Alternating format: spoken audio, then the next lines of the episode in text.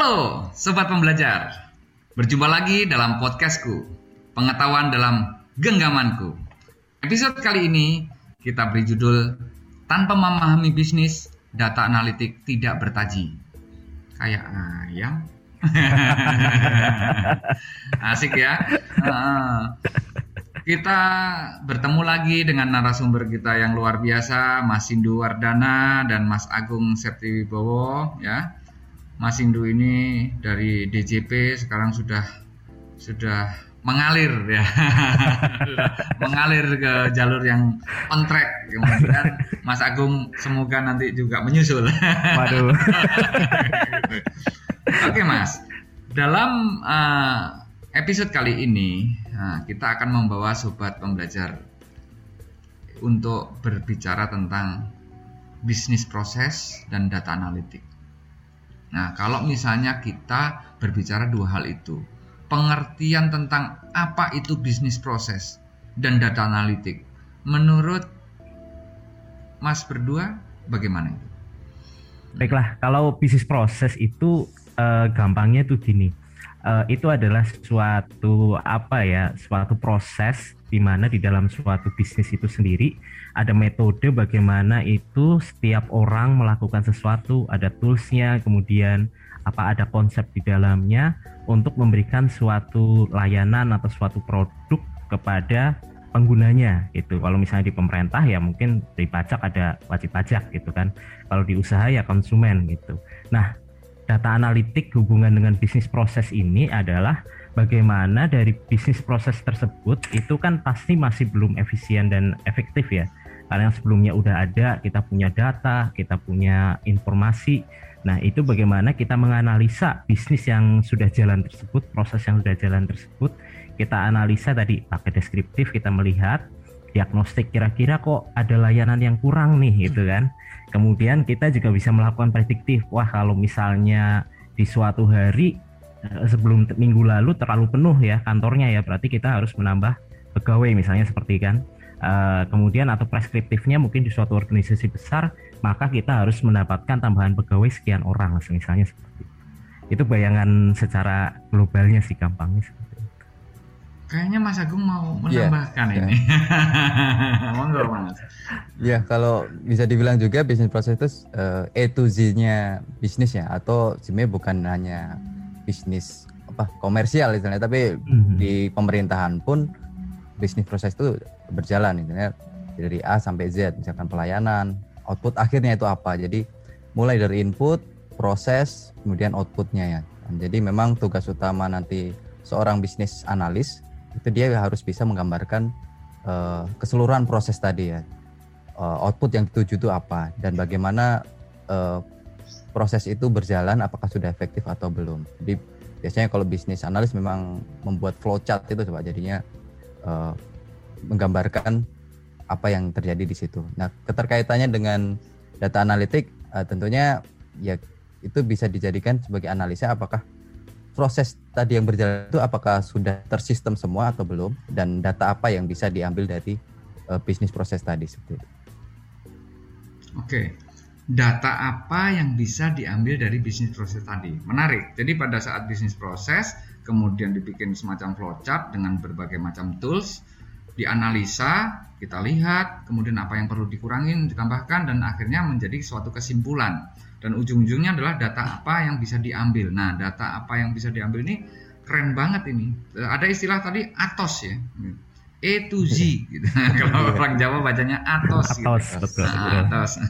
Nah, berarti atos itu harus hati-hati kan gitu. Maka ya, untuk atos. prinsip kehati-hatian ini uh, hal apa saja sih yang perlu diketahui dari sebuah bisnis proses sendiri supaya kita bisa berhati-hati, supaya kita nggak kepleset, supaya kita bisa mengambil data apa yang sebenarnya yang kita perlukan. Monggo. Hmm, yang harus kita perhatikan ya, uh, Gus Ekso. Jadi kalau semisalnya di bisnis proses itu yang pertama berarti kita harus tahu uh, bagaimana bisnis proses itu berjalan ya. Uh, itu penting banget. Jadi dari bagaimana flow-nya berjalan kan tadi ada ada diagramnya ya. Kemudian aktor-aktor siapa saja yang ada di dalam situ ya. Dan apa saja data yang dihasilkan dan kebutuhan dari masing-masing aktor tersebut dalam setiap proses gitu. Jadi nanti apabila uh, kita mau melakukan analisis, kita tahu nih mana di titik mana kita harus mengambil data, data apa yang tersedia dan apa saja yang bisa kita lakukan improve terhadap aktor-aktor atau pelaku gitu ya. Karena kita kan bisa berbagai macam nih, misalnya dalam uh, bisnis gitu ya.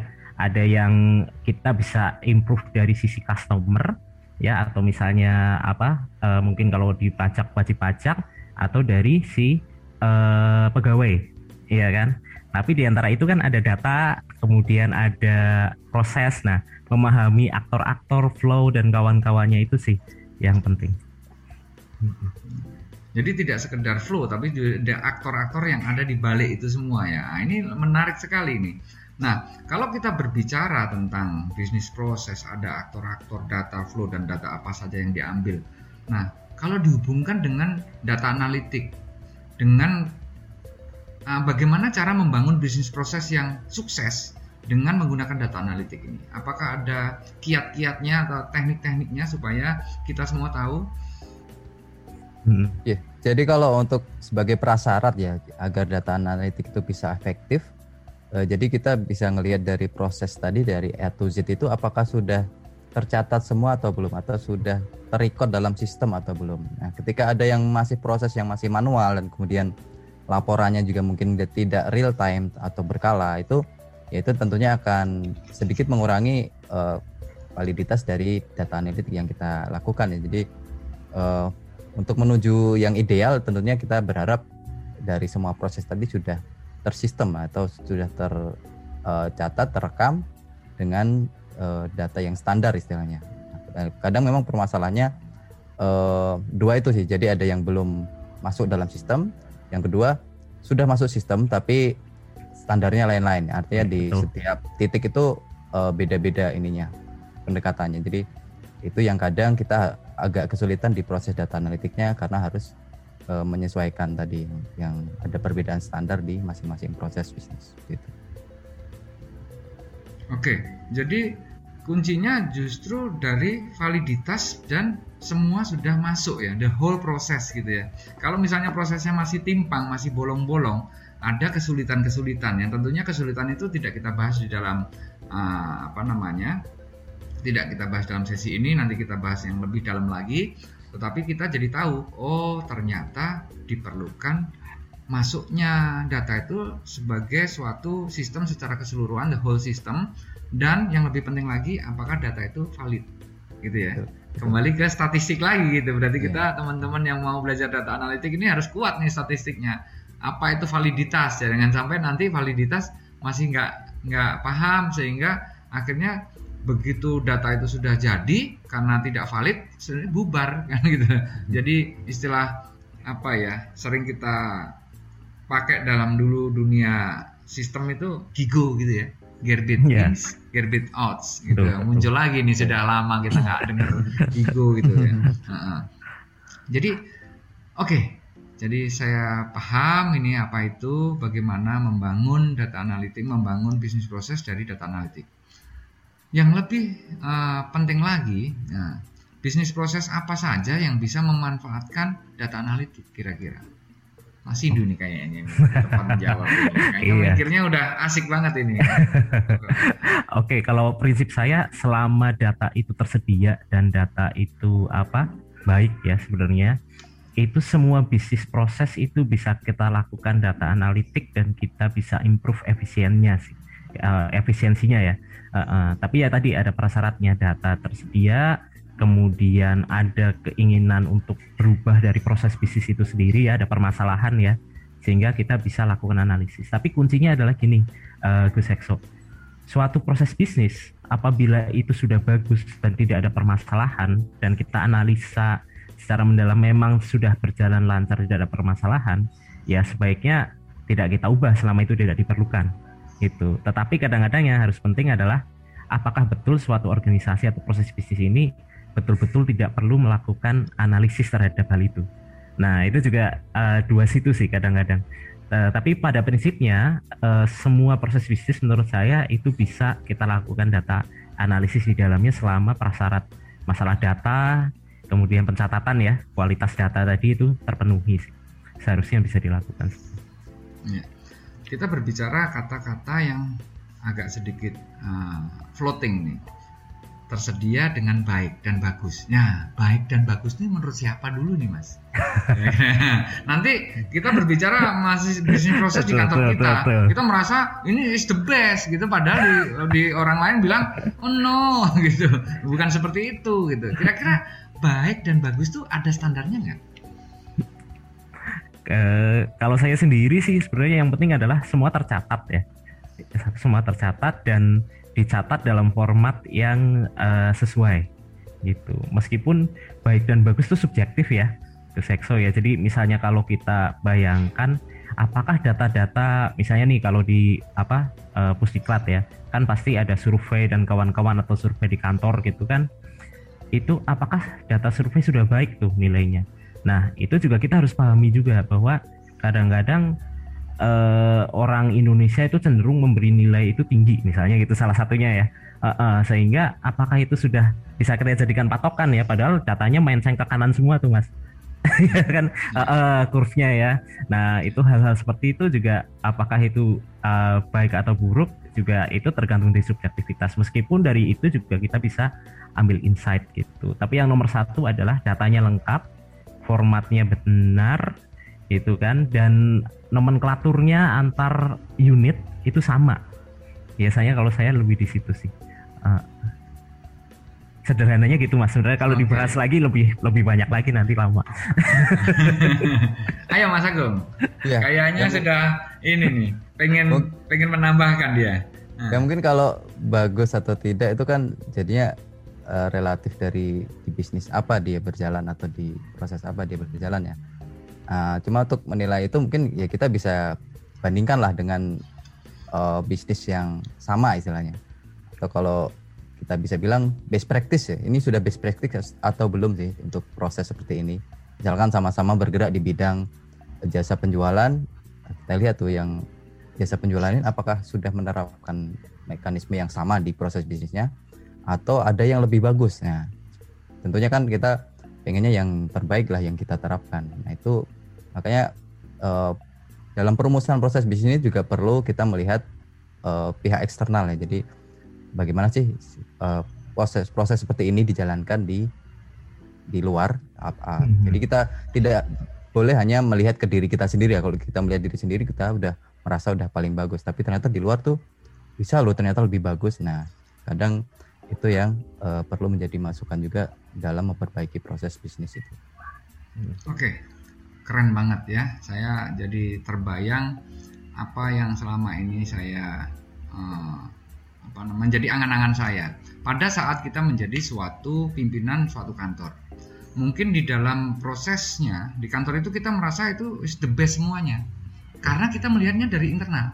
Coba kita lihat sebagai uh, view, view view pelanggan. Anggaplah kita ini kantor saya ambil contoh DJP KPP misalnya gitu KPP itu menjadi KPP yang keren, KPP Pratama yang keren, laporannya keren, semuanya keren.